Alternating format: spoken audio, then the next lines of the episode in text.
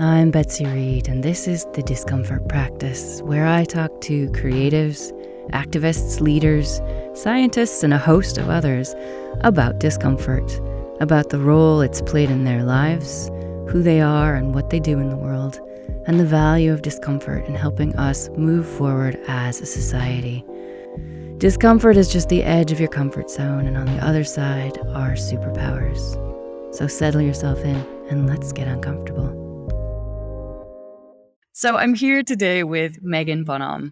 Is it Bonhomme or Bonhomme? We say Bonhomme. Bonhomme, okay.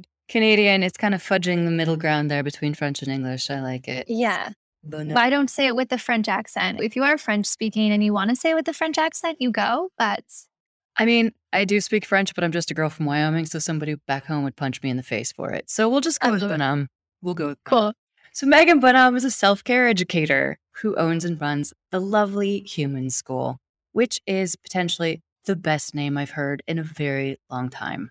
Yeah, I love it. It's a great name. But she's also a full time college professor in Canada, where she's from, and has been teaching for 13 years. But she started very young. So I'm looking at her, and there's no way she's been teaching for 13 years, but allegedly she has. Her mission with the Lovely Human School is to help others know who they are and take care of themselves.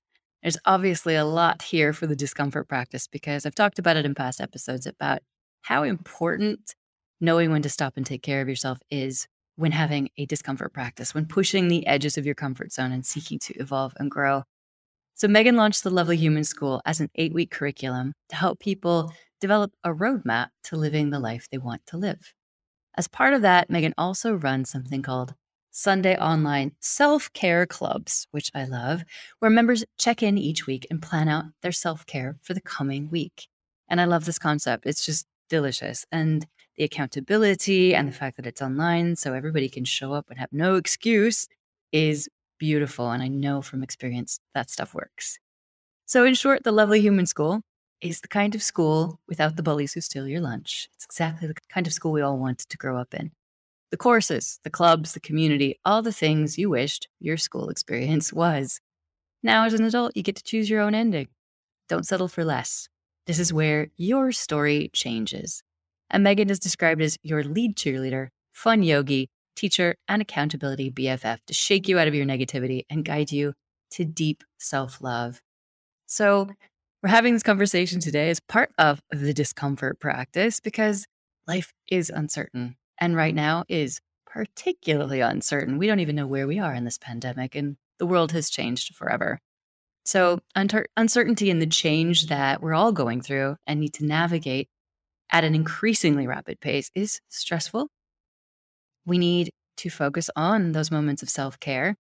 And there's no way that we can change the world for the better if we are not firing on all cylinders. So, it's absolutely essential if we are to thrive, if we are to help others thrive. So let's talk about self care. Welcome, Meghan. Thank you so much for having me. I feel like it sounds so much better when you say it. So I was just, I'm like, did I create that? Did I, am I all those things? So thank you for reflecting back to me. I really enjoyed that introduction, maybe the best I've had. Oh, that is such a delight to hear because I really love, I actually love introducing my guests, which is why I, I do it live. I do it with my guests because partly I want them to potentially be uncomfortable with how awesome they are. And that's why I'm asking them onto this podcast in the first place. But also, yeah, to reflect back to them how awesome they are and let them just like get comfortable with that uncomfortable realization that they're somebody. You're kind of a big deal, to quote Anchorman, which is one of my favorite films.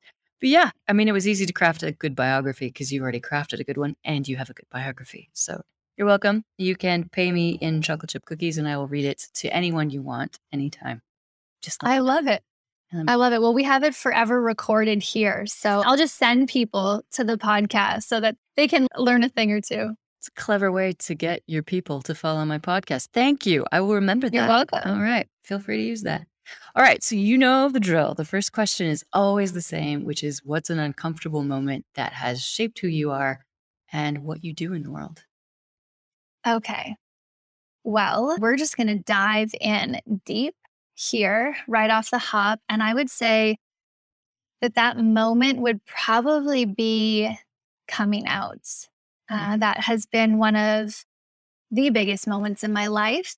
And at that time, I really thought that my world was ending.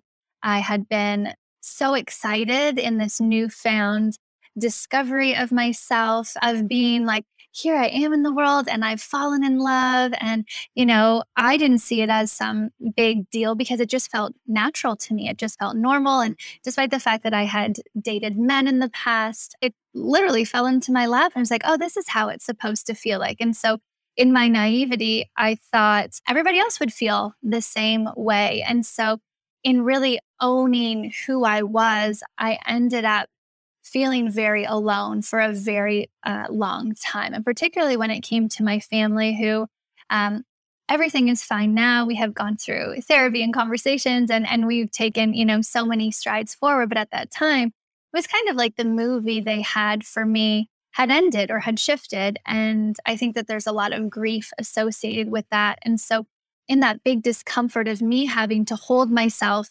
to this version of myself that I knew to be true, that I knew to be authentically me, while also holding others' expectations of me and having to negotiate and navigate that and not doing what I had done for many years, which was, you know, letting my voice be quiet and mm. you know kind of curling my shoulders and being like oh, okay well if that's how you see me then that's how i'll be or if if that's what you want then that's what i'll do right? That people pleaser. I really held my own and that was so uncomfortable for me. There was so much friction in doing that and the loss that i felt in that time. It was almost like i was grieving a part of me like i was losing a part of me. While gaining something incredible it really truly was a moment that defined me because it's sort of where all my self care began, where I started to value myself and have reverence and believe that that this is truly who I am meant to be and I'm not apologizing for it, right? So much like, you know, when you're younger and someone's like, do you like the Backstreet Boys are NSYNC and you kind of want to go along with everyone because, you know, Nick was the cute one and that's what you you felt you had to do. Like this was it on an exponential, like huge level, right? So, what I had dealt with previous to this was a lot of the going along with things that didn't come at a cost. And had I not held myself to this, there was a very big cost. It would have been my integrity and my authenticity and my power. And I decided to do something that I hadn't done, which was just to say no. Like, I am in love and I am this person. And so from that, there were many days of crying on all fours on the kitchen floor, feeling like, you know, the rug just totally swept out from underneath me and feeling like I, I don't know who I am without family in this iteration, right? Or what this now looks like. And so I just started reading and I started being with myself. And rather than being everything for everyone else, I started to be everything for myself. And that was really the beginning of Lovely Human School, even though I didn't know that that's what it was called. But it was really starting that foundation of freeing myself from other people's expectations and really beginning to see myself through the eyes of like true love, true self love. Wow. It's such a catalyst for you to be mm-hmm. yourself. And some people might be able to relate because they themselves have had to come out, but there are so many things that people can probably relate to there the thing that pushed you to have to own yourself and to not live to please others. And it's just such a relatable story. And it's also such a good girl story. I had a guest a few episodes back, Kasia Urbaniak, who wrote a book and runs a thing called The Academy, which is about helping women to claim their power. And she talks about, you know, the good girl double bind, because you either have to be a good girl or an independent woman, but there's nowhere in there that is actually about really just owning yourself and loving yourself. And it's just such a tragedy. It's such a waste of our energy. And we really are conditioned, particularly as women, to be everything to everybody. To like, and to be like, can't I just like NSYNC and Backstreet Boys? Justin Timberlake, so talented. Nick, so cute. You know? Oh, yeah. Wow. You can tell we were in high school in 90s and early 2000s. Yeah, I know. I kind of gave it away, didn't I? It did, but I felt immediately comfortable. Thank you for that. Uh, yeah, wow, what a beautiful story of I mean, that's one of the big ones that I think so many people avoid for their entire lives. But not just coming out as gay or queer of any kind, it's coming out as who you truly are. So if you're listening to this, maybe there's something you need to come out about. And it's not your sexuality or your gender. Maybe it's coming out as somebody who doesn't want to spend Christmas with your family or somebody who wants to have separate bedrooms from your partner and it doesn't mean the end of your partnership it just means you want to sleep alone because they snore. You know like what do you need to come out about? Because it's part of self-care. So let's launch into that. Because you have set up this beautiful lovely human school. I'll keep saying it like that because i love the name. But I, I heard you say in an interview that you hit a lot of rock bottoms before you got into self care before you learned to take care of yourself, but then before you became a self care entrepreneur. So, what was that step then that pushed you to set up something for other people? You know, that didn't just stop with you learning about self care. What drove you to set up the Lovely Human School? So, ever since I could remember setting up my stuffies on the bed, I have been a teacher, just a natural teacher. I've coached swimming lessons. I am the older sister to the most precious baby sister. I was nine when she was born. And so that teaching capacity is just in me.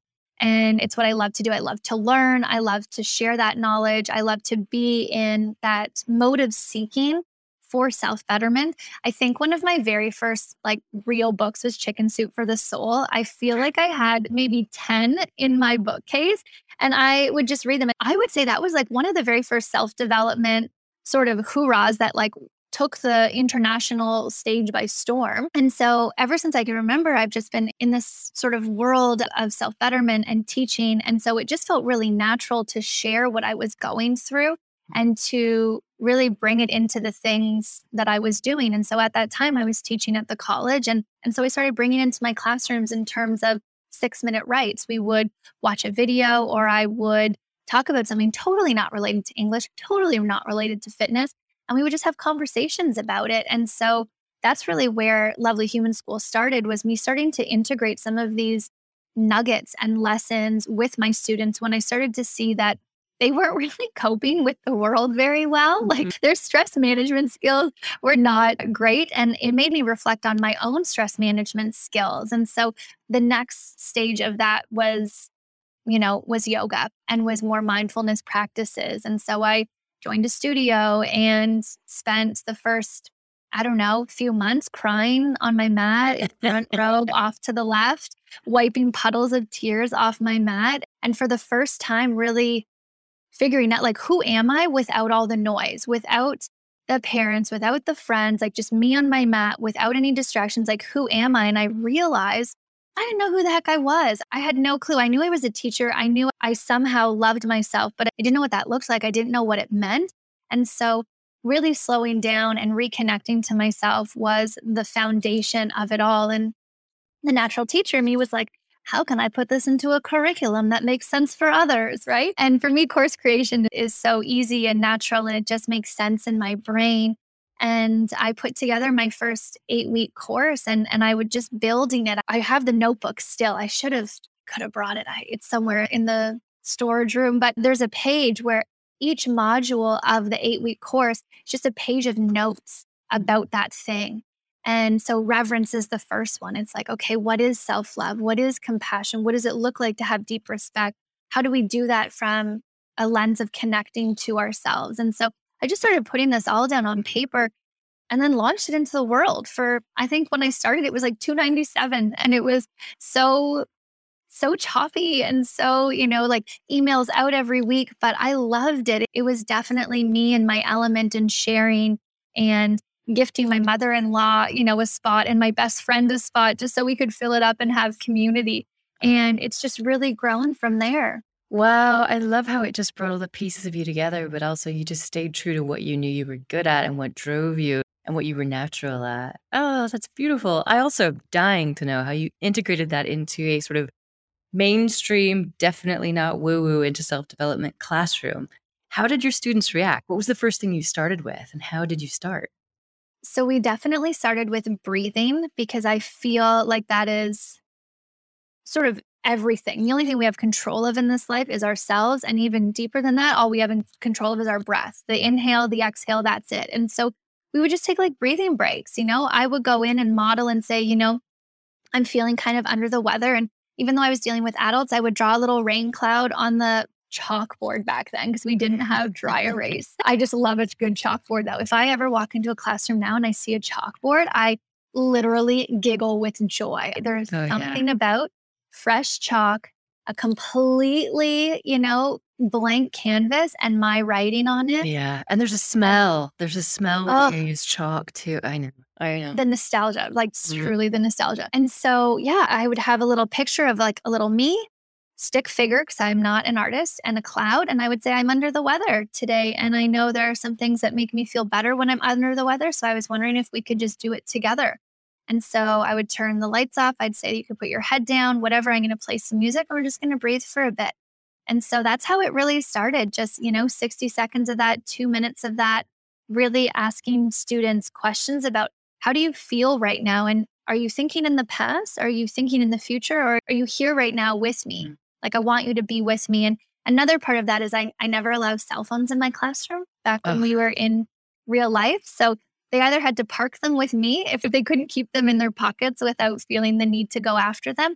And I think that that really created an environment where people were in the moment, right? You're not tethered to something that's outside of you or outside of your present experience. So we we did that and I felt like that made a huge difference. And so presence for me is that first pillar of lovely human school. Then we get into positivity and then we get into potential, but first you need presence. And so it was really about bringing presence into whatever we were doing in the classroom. Oh, what a beautiful starting point. And I just am relating to that on all points because before we pressed record, we were talking about how this is my first year lecturing in a uni classroom and just figuring out how mm-hmm. to help them be present because there are so many distractions. And this is everybody listening to this right now, right? Think about all the things that can distract you, not just in your head, but your phone, your computer, all the beautiful and fun and amusing things you can stream on Netflix or Prime or HBO or all the platforms, but we are inundated with distractions and it's so difficult to be present. But I mean, I just got back from teaching my yin yoga class in the studio here, and you just see, you watch people start to just relax and just sink in the floor and allow themselves to just do one thing and they always come out just smiling and looking like they're going to go home and have a good sleep and it's just such a gift to give yourself to be present to let yourself just do one thing and breath is the most beautiful way to start just it's one thing to focus on it's the only thing you have to focus on because i've started doing this with my my corporate clients when we focus on well-being and i was initially and i'd love to hear how you were on this initially a little bit like oh boy what are they going to do when i make these dudes who are like field engineers in the telecoms industry sit and breathe for five minutes and they love it. How have you found it? Have people been receptive to it as you built this school in your classroom? Have people been receptive to that? Yeah, I would say as soon as people know that there's a benefit or they can feel the benefit, then they're in, right? They've bought in. And I've actually, similar to you, most of my students are male. And also, I've done yoga with businessmen. And hmm. They start the yoga class like standing at the back of the wall, chatting with each other, right? Week one. And then by week three of an eight week sort of cycle, they're on their backs, eyes closed, like in happy baby, ready to start the class. And so I think that once we realize something feels good, mm-hmm. we're more likely to continue it. And so I just find that being consistent and ha- making it a practice is what really makes a difference. And so when I'm doing it in my classrooms, I think for me as a teacher, I've really had to let my ego go and just be like, I don't, it doesn't matter what the outcome is here. I'm just bringing myself and my gifts to the world. And I'm planting a seed at the very least. I'm modeling at the very least. And at the very least, I am being who I am and not compromising on that and sharing my gifts and being of service. And so that for me is enough. And that's a practice because I love me some good external validation. Who doesn't? Um, feedback, feedback. Right? Yeah. yeah. And so that for me has been a really big opportunity to just show up and share. And there are going to be people who don't like it and who don't align with it, and that's okay. I just did a presentation, like a, a speaking gig, and I finished the speaking gig, and someone was like, I'm never going to use this. This is not something I'm ever going to use. And my immediate response is like, wow, ouch. you know? Yeah. And and it's like, you know what? That's okay because this is who I am and this is what I have to offer. And that's okay. You know, maybe one person will use it of the 26. And if you're not one of them, all right, I brought my energy to you. I brought my sunshine to you. And if nothing else, while I was in conversation with you, I loved you right? Mm-hmm. Like I, I, showed up with love, and that's got to be enough at the end of the day. Not their brand of sunshine, I guess. Mm-hmm. yeah. It's interesting thinking about self care because do you find that a lot of people just don't actually feel like they deserve self care? What gets in the way of self care? You nailed it. So, guilt is number one, and then just feelings of unworthiness, mm-hmm. right? And especially if we haven't had it modeled, if we haven't had it taught, then we're even less likely to do it right? And that's why I started Self Care Club was because I wanted to get people together to schedule it every Sunday to be like, oh, I'm not the only one scheduling it in between sales calls and in between Zoom calls and in between responsibilities at home and the kids. I want this to become normalized, right? And so mm. that's why it's so important for me to model it and to show it because I love working. I could be at my laptop 14 to 16 hours a day and be the happiest human ever. But am I compromising on my needs? Am I compromising on my creativity because I'm not taking time away? I'm not recharging. And, and it's been really this practice of coming into relationship of flow and coming into relationship of, you know, taking the time proactively so that I can sustain my energy and I don't just go Monday to Friday, 12 hour days, and then I'm, you know, a couch potato all week and I want to be able to enjoy every day and love every day and take care of myself every day. So when worthiness and guilt step in, that's really an invitation for us to get reconnected to ourselves. That very first step of, okay, why don't I feel worthy? What's the underlying thing there? Am I repeating a story that's not actually true?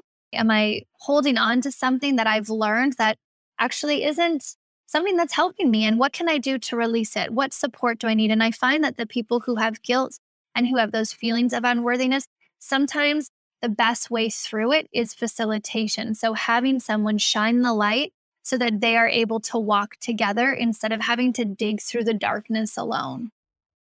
Yeah, that's a biggie. I find with a lot of my friends, especially people who are parents, you know, and they just feel so guilty if they're not giving their all to their family but also, you nailed what has been my barriers. I love my work. I love my work. But then you realize it's not good enough to just do the things that you like doing. Sometimes those things are not sustainable at a certain pace either. Like you need your Friday afternoons off or whatever your self care dates with yourself are, because if you're not feeding the things that you need to bring to the world, like your creativity, like your energy, you're not actually going to be able to bring your whole self to the world, right?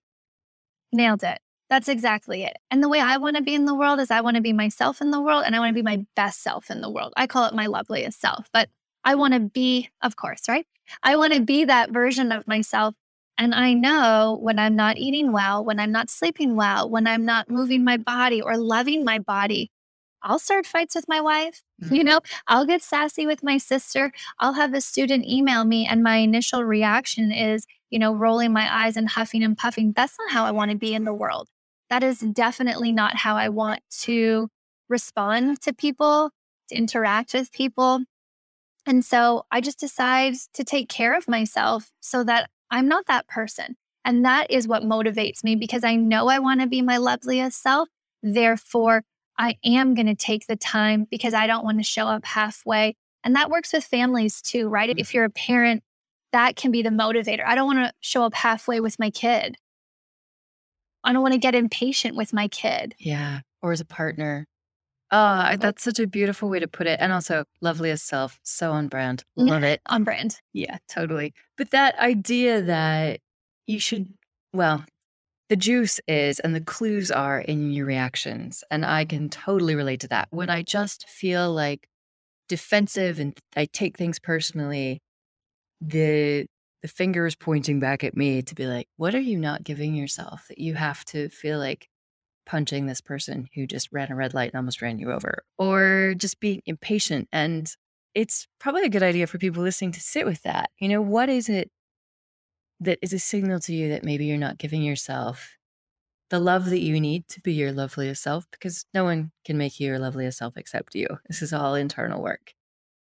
Yeah, mm. because I also have little tests that I judge how well I'm doing it self care and how much I'm taking care of myself by have I had my sacred Monday night bet date night? Have I cooked at least three times this week? Have I gone to the gym at least, this is going to sound crazy, at least four times a week? Sometimes five if I'm lucky. But yeah, there are little things that are, I've learned if I'm skipping those things, I am going to burn out every Christmas. I am going to get sick in December, maybe in February and June too. You know, it's sort of like, think about that. Does anybody listening think about that? What are your patterns that show you when you're not taking care of yourself? And I'm sure you have great insight into this too, because you work with people on their self care and planning for it. But any thoughts on sort of what are some of the signals that maybe people can look for that they really need to look at their self care? They need to look at how do they make themselves their loveliest selves? We call it a weather forecast, right? And we all have different spirals. Our spirals all look different because we're all individual, unique humans. And so the trick is to figure out what is the weather forecast before the storm actually hits. And the more we spend time with ourselves, the more we can kick ourselves out of that spiral. So, like, let's say the tornado, right? We can kick ourselves out of it or run away from it or, or avoid it completely if we're able to see that weather forecast coming. And so, for me, the weather forecast is sass, right? If my response to an email has me like, I get this sort of look in my eye where like my eyes get like a little squinty and I like grind my teeth and I like look off to the right, being like, Are you kidding me? Like that for me, if that is a response, I'm like, ooh, Maggie needs some yoga, right? And so for me, the sass is one of them. Having like a constantly racing heart or ruminating over worries of the future. So for me, I've really nailed it down to those things. And that's pretty frequent. I think that we live in a society where we always say, I'm stressed, I'm overwhelmed, I'm anxious. And my encouragement to anyone listening is let's break that down a little bit. What is your stress? What is your overwhelm? So that you can really understand do you get flush in the face? Are you waking up tired? Are you not able to shut your brain off at night? Once we can nail down what the thing is, then we're better able to prevent it or do something uh, reactively so that you feel better. I really think that we are in a culture where we believe that we should be suffering and in pain. Mm. And my truest, truest belief is that that is not what this lifetime is about, that we are meant to be extraordinary and give our gifts in the world and serve and love. Like lovely human school, it all comes back to love. Like, can you love yourself so that you can be in the world? We have this thing called feel lovely, see lovely, do lovely. Number one step, you have to feel lovely then you can see the world lovely and then you can go and do lovely things. So, really being in touch and being aware with how you're feeling in the moment, that's key here. What's your weather forecast? What's the thing that kind of gets you on edge so that in that moment you can say, okay, what do I need? What's the thing that I need? You stop everything, like everything pauses. You say no to all the things because if you don't catch it in the weather forecast, you're going to end up in the spiral. And if you're worried about productivity, if you're worried about time, that spiral takes way more time than grabbing an umbrella because it's raining, right? Like there's so much in that destructive path of that spiral that you're just going to have to be playing cleanup for so long that had you just grabbed the umbrella, you would have been okay. Oh, it strikes me the order of that is so important because, you know, we also hear act as if, and and there are moments when you know acting nicer than you feel is definitely appropriate, but acting lovely when you are not feeling lovely or seeing lovely is just going to grind you down, isn't it? It's a doing thing, not a being thing. And it's really important where that comes from. I think that's just something to keep in mind because we come from cultures. I mean, North Americans, we are taught to have work ethic and that things have to be a bit of a grind, a bit of a struggle. It's virtuous to work your butt off. But finding ease in things is not viewed as virtuous, is it? And and actually, when you're doing things that you're good at or you're in flow, we talked about that a bit earlier, it should feel easy. So it's kind of like counter to the culture we've been conditioned in, both of us. I'm sure a lot of people can relate to this. I had a coach who really challenged me on that in the last couple years who was like, huh, you think everything needs to be a struggle, don't you? And I was like, hell yeah, I'm a cowgirl from Wyoming. There are billboards about this stuff. Like, if you don't do it, no one will. So, yeah, deconditioning that, don't beat yourself up if you need to decondition that, right? You just need to be conscious of it. And then you can decondition, you could recondition to be lovely. So, obviously, you know a lot about how stress and overwhelm keeps us from our happiness and therefore from our loveliest selves, which you could say also is your most powerful self, your most creative self, the you that you really need to be in the world. So, talk about stress and overwhelm. Like, what's the other side of being lovely on the other side? What does that do to us? Yeah. Okay, so I have to preface this with a book that I just read called The Untethered Soul by Michael A. Singer. And if you have mm. not read this, game freaking changer. I'm grabbing a pen. Okay. I have a monthly book club with my sister in law.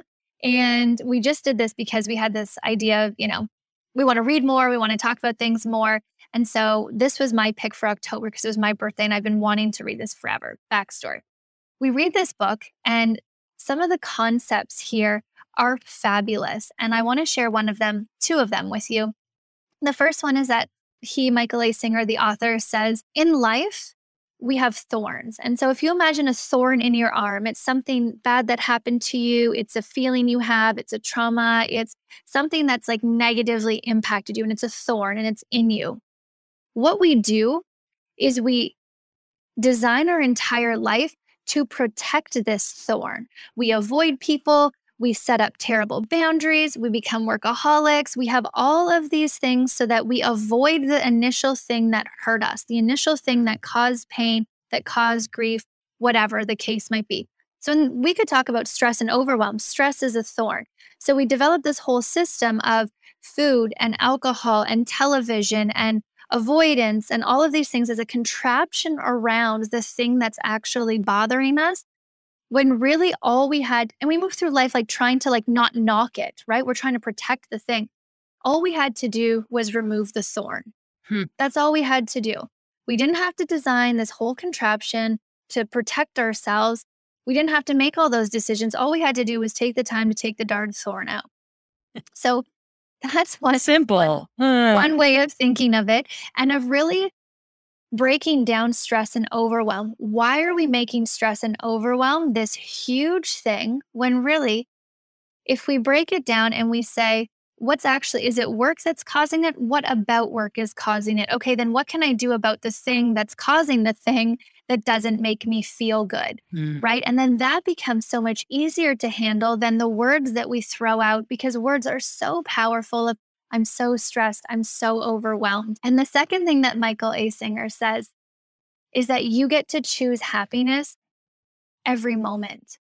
No matter what is happening to you, that is one thing that is in your control is that you can choose happiness. And there are so many stories Viktor Frankl is our next book, Say Yes to Life for December. And it doesn't matter what you've gone through in your life, it doesn't matter what's happened to you. You can always choose happiness. And so when things are feeling quote unquote stressful or overwhelming, you are choosing to view it as such. You are choosing to see it as a bad thing instead of looking at it differently. And another person I'll throw out is Kelly McGonigal, who talks about the upside of stress. And stress is actually not bad for us. It's our perspective of stress that is bad for us. So there's wild studies about like long, long, long studies, 50 years, 40 year studies of people who thought about stress as being a bad thing, having way more health concerns, of dying at an earlier age. Like the research on this is astounding and demonstrates that it's truly not stress that hurts us, right? Stress on our muscles builds muscles. Yeah. Right? And and yet we think about stress as being a terrible thing. Like I want to avoid stress. I want to avoid stress. Why not just become really comfy with stress? Why not see it as an opportunity? Why not look at it and say, I'm going to choose happiness. I'm going to meet this head on and not the but right? Oh, I'm so stressed, but I'm really grateful. No, no, no. I've got stress and I'm grateful and I love life and I choose happiness. It is, I say, the crunchy with the smooth. It's just life. I love that. And it is about, you know, diamonds wouldn't exist without stress. They are created under extreme heat and pressure. And yeah, if we are expecting life to be smooth and not stressful, we are going to live very unhappy and unrealistic lives. Thank you. That was so beautifully put. And, and I sort of present that to listeners as such a gift as we talk about discomfort. It's not stress, it's what you do with it, basically, isn't it? Is the, the thing. So you talk about fluffy self care and icky self care. And this feels like kind of a natural segue into talking about that because it's a beautiful lens and it's, I think it's related to what you were just talking about. So dive us into that. What are you talking about with icky self care? Icky self care is the part of self care that you just don't want to do, right? Like think of your taxes. You don't want to do your taxes, but you know it's good for you. Mm. You don't want to set the boundary, but you know it's good for you. You don't want to have the hard conversation, but you know that it's good for you. So icky self care are those things that do take care of yourself, do take care of parts of yourself that need it, but that are sometimes uncomfortable to do or they cause a lot of discomfort. And that really can only be done when you've done the fluffy self care. So the fluffy self care are, you know, the bubble baths and the face masks and you know the yoga class and, and those sorts of things that pat us up and fluff up our feathers. The icky self-care are the times when we have to hunker down and really pull up from that well of resiliency and strength and power to say okay i'm going to do this thing because i know in the end it is what i need. I know it is uncomfortable. I know it is going to maybe cause a bit of friction or you know make me grow in ways that I don't know if I'm totally ready for. It's going to stretch me, but I know it's necessary. And so, therefore, it is considered self care because it's taking care of a need. I love that you pointed out, and rightfully so, but it, it kind of rubbed up against my things must be hard bent, where you need the fluffy self care before you can do the icky self care. And that's a really important point to make. It's not that you just have to like get on with the damn thing, save money, file your taxes, do all those things, have the hard conversations. Because if it's coming from a place of depletion, it's not really self care. It's pushing yourself beyond where you have the energy to be. So, yeah, take care of yourself in the lovely ways, which is nice to think about. Like, you can do the hard life admin better if you're actually making time for yourself to have a date night or a facial or whatever it is you need is fluffy self care. I like that a lot, actually. So, yeah, remember that, everybody. Remember that you have to do the fluffy self care to be good at the icky self care, not the other way around. Was that a lesson that you had to learn, or it sounds like this all came from a place of having to learn to be better at self care, full stop. But what was your journey into kind of understanding and then framing icky self care versus fluffy self care like that? It had to do with not having capacity right? If I don't feel worthy of even taking time for myself, how the heck am I going to set a boundary? Mm. if I don't even feel worthy of taking up space, how can I ask somebody else for it? So it really was just a natural progression of having reverence and having deep respect for myself enough to be able to do the icky, right? Enough to be able to say and have the confidence that I can do hard things and be okay at the end of it and love myself through it so that it's not me doing something that's uncomfortable and then feeling really bad about it at the end, right? Because I, I, wasn't able to show up for my full self in that way. And it was kind of messy and disjointed and, you know, hopping from step to step to step and not having that clear, this is who I am, this is what I deserve, this is what I'm going to ask for. And I am not compromising on this in this way because I am who I am. And so the fluffy needed to come first because I didn't feel worthy of it in the beginning because I was so used to giving. I was so used to being the good girl and the good sister and the one who would, you know, drive two hours at the end of a work day to help my sister, like God love her so much, to help my sister with an assignment and then drive home to work the next day. And I didn't know that there was another option. And while I mm. loved it in the moment, I didn't realize the cost it had on my health. And so, you know, fast forward now, my sister who is in her master's who would say, Hey, can you look over this paper? Me being able to say, I don't have capacity for it tonight. I have 9 a.m. to 9 15 tomorrow where I can look at it. And I'm so happy and I love you and I care about you. And her being able to say, cool, no problem, thanks. And rather than it being this thing of, oh, I'm a bad person for saying no and for not stopping everything to do the thing that I always did, it's just been a really beautiful evolution of possibility for everyone. When you do the small stuff, the daily practices, you're able to do the big stuff. and with more ease and with more love for self and with more love for others. And it improves relationships in such big ways. Boundaries have come up so much, but that answers a whole slew of questions I had about how do you change the world better by taking care of yourself? Because you have this great quote on your website that I really love, which is when we take care of ourselves, we live the lives we dream of. So obviously, you know, there are a lot of people listening to this who want to make the world a better place. It's probably why they're listening to a podcast called The Discomfort Practice. You know, it's not exactly the hedonist practice, but also, you know, all of the work I've done, all of my careers in social and environmental issues.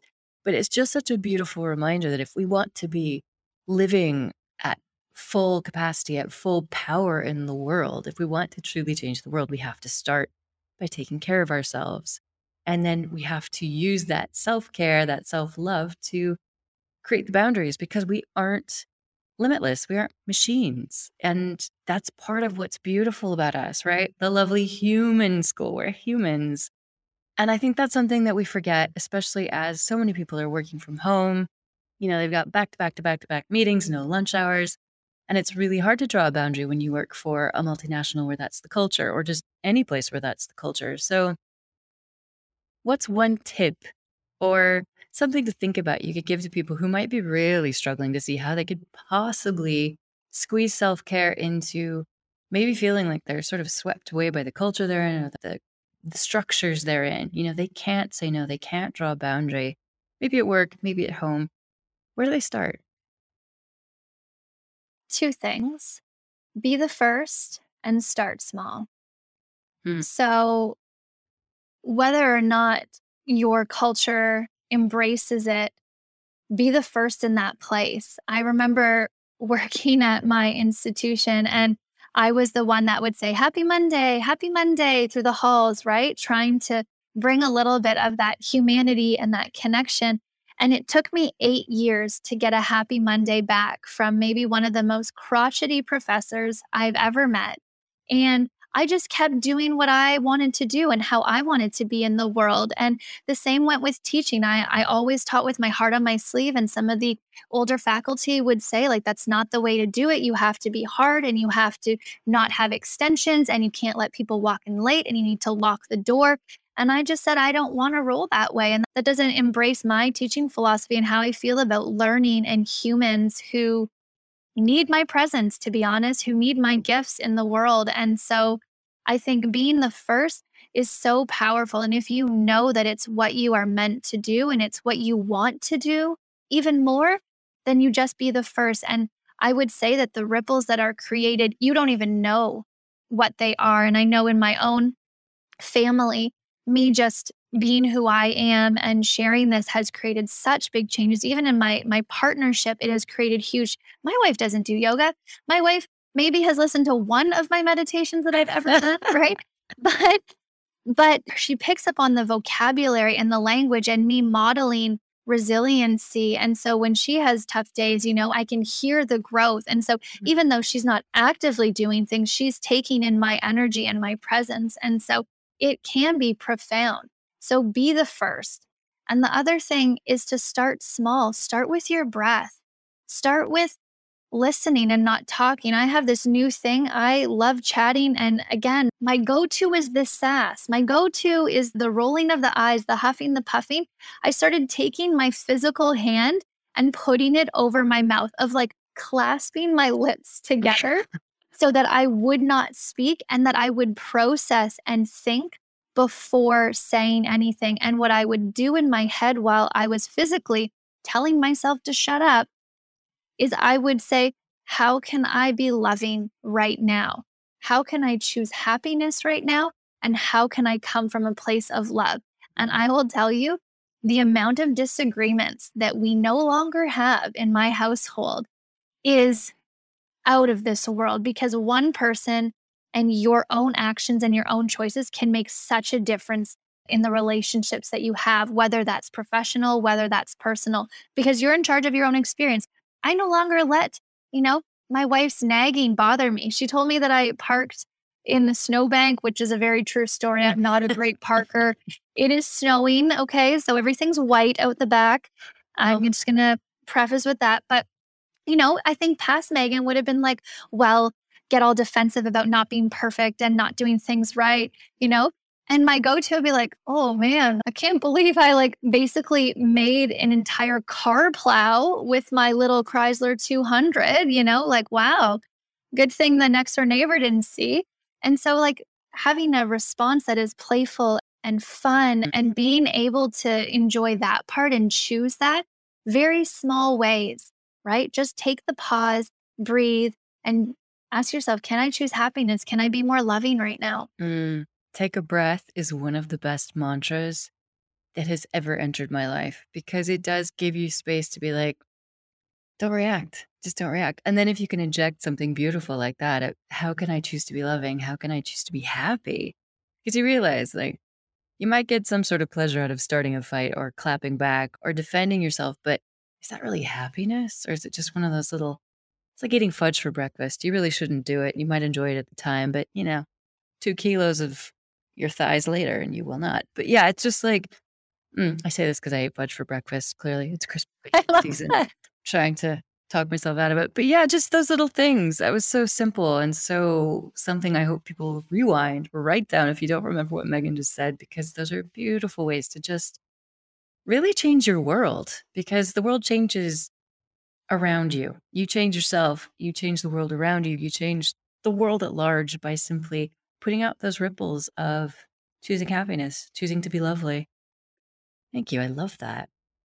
So, you've talked about being the first. And one of my questions was about how do we hold space for others to focus on self care as kind of revolutionary. But we've kind of touched on that a lot about how it's really not part of our culture, how it's something a lot of us don't give ourselves permission to do. And you talked about being the first. But how can people who maybe aren't into self care yet, or, or who aren't yoga teachers or fitness teachers, or even into quote fluffy self care practices already, how can they hold space for themselves and other people to focus on self care? I would say, you know, maybe starting with writing what do I want? Right? What do I want? How do I want to feel? And part of my process in helping people design self care systems is if I were to wave a magical self care queen wand and you could feel any three feelings tomorrow, what would they be? And that's like a very linear process, right? Okay, I want to feel balanced, free, and inspired. And then thinking, what brings me closer to that and what takes me farther away? And so you just start injecting into your everyday things that take you closer. And so if you want to hold space for people, figure out how they want to feel. If someone's wanting to feel motivated or energized, it's a very different approach than if someone wants to feel calm and relaxed, right? And so for me, holding space for my wife who loves calm, loves relax, I am like a bit more of the energetic one of, you know, like, let's go do all the things and have all the conversations. You know, I'm going to hold space around her when she's coming to me with an issue. I'm not elevated in my mm, tone of voice, in my pitch, in my volume at all. I'm like slower talking, maybe a little bit deeper. My shoulders are pointed towards her. Like, if you're wanting to hold space for others and you don't really know how to add this self care in, figure out what the other person needs and then see if it's within your capacity to meet them there or to figure out how can you create an environment that supports that and one of the things that we think about in relationships with other people, and I think that's where the biggest lesson, lessons are in life, are truly relationships, partner, professional, doesn't matter, is asking, how can I support your happiness? Right? Somebody doesn't make me happy, that's my job, but somebody can support my happiness. So just asking the question, how can I support your happiness right now? How can I support you? What do you need? And then allowing yourself the opportunity to decide is this within my capacity right now? Is this going to deplete me? Or is this going to be something that feels okay? Because I am the queen of doing things and then resenting the heck out of the fact that I did the thing. And so my practice is to check in with myself. Do I have the capacity without expectation? I'm going to make dinner without expectation of even a thank you. I'm just making dinner from a place of love because I know I need nourishment and I'm happy to share that nourishment with others. Oh, such a good point. And that is sort of the basis of unconditional love, which you might contend doesn't exist, or maybe it does. But yeah, choosing happiness and just giving it as a gift. And if you're not willing to give it as a gift, don't offer to make dinner. And that's okay too. Yeah, I love that. I love that.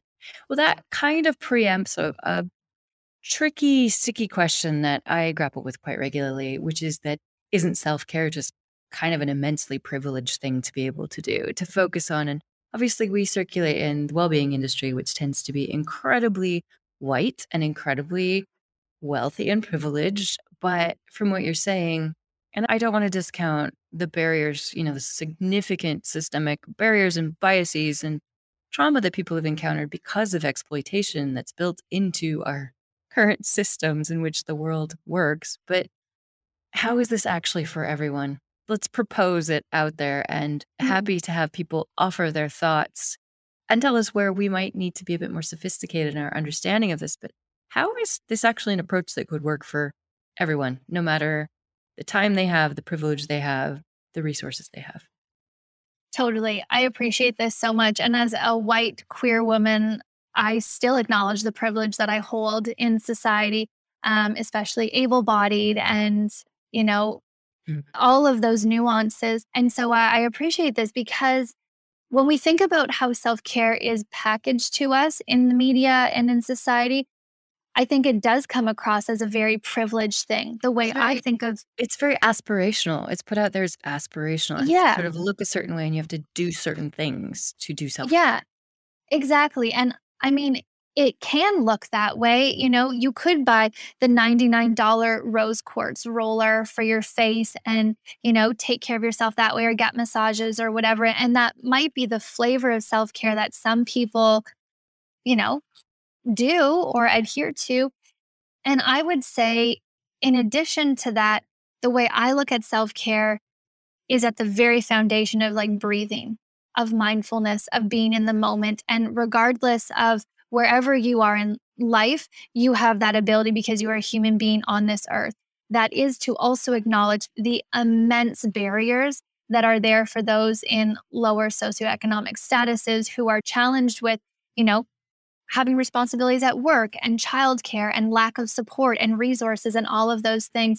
But I do believe that everyone can practice self care because you can breathe, because you have a brain, right? Because you have the ability to be in the moment with the brain that you have and with your heart and with your soul that we are all just given.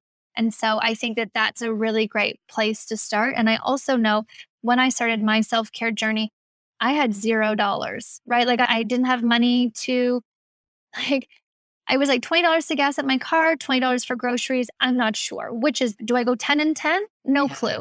Right. And so I really reached out for all of the free resources. And we are so blessed to have YouTube and Google and all of those things that are accessible in libraries, that are accessible, you know, free of charge in so many different places. And I do know a lot of people and have gathered a lot of resources of people who do things for free, right? Mm-hmm. Consultations online. I did a 90 minute free relationship coaching thing and I couldn't believe that it was free.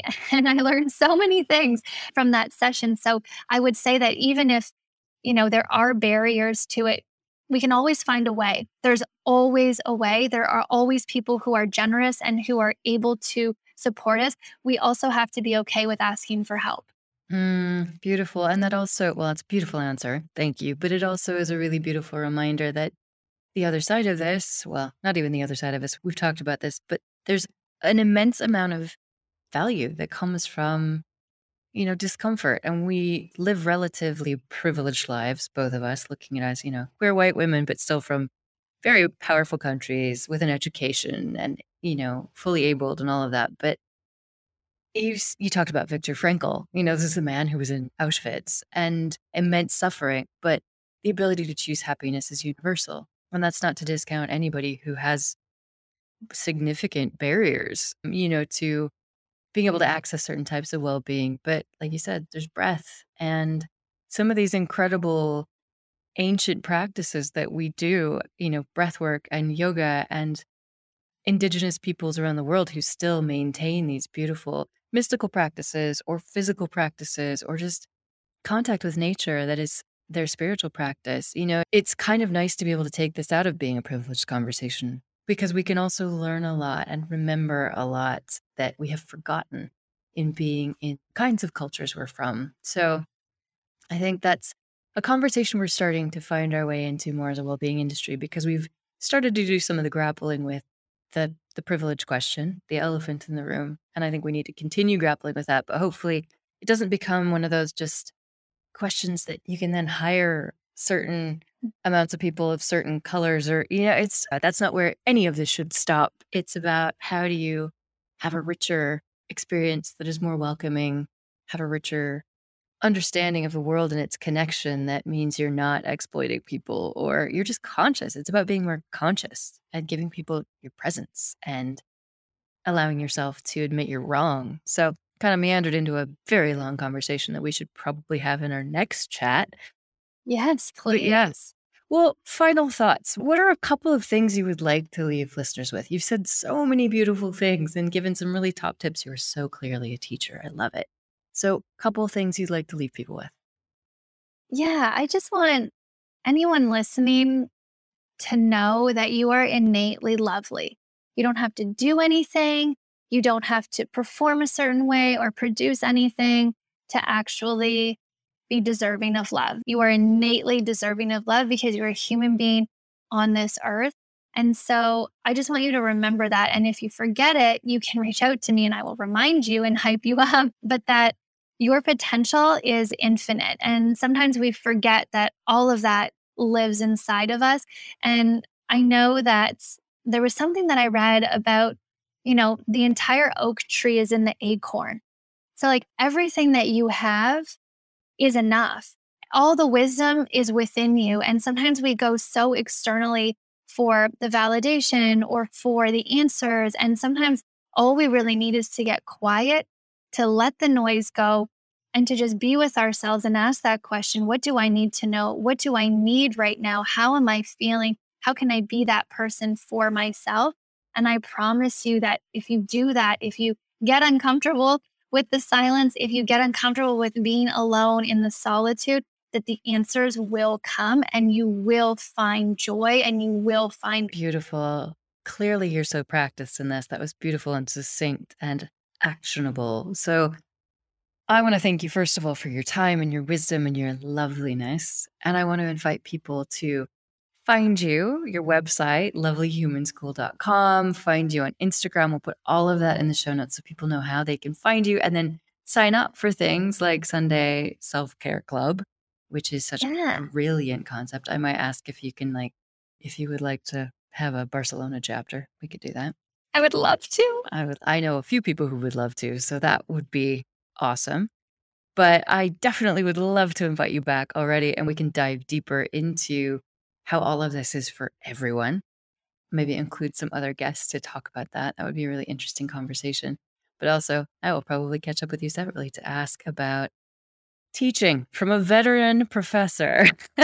yeah. How do you get them to not be on the internet all the time? Yeah, and various other questions. But I just want to end with big thank you for your just beautiful energy and spirit, as well as really practical insights and for what you're putting out into the world with the Lovely Human School. So thank you so much, Meghan.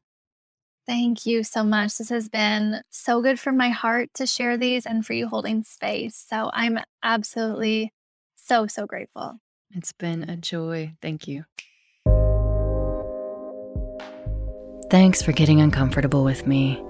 If you enjoyed this episode, follow and like the discomfort practice wherever you listen to podcasts Leave me a five star and written review, and share this with other people.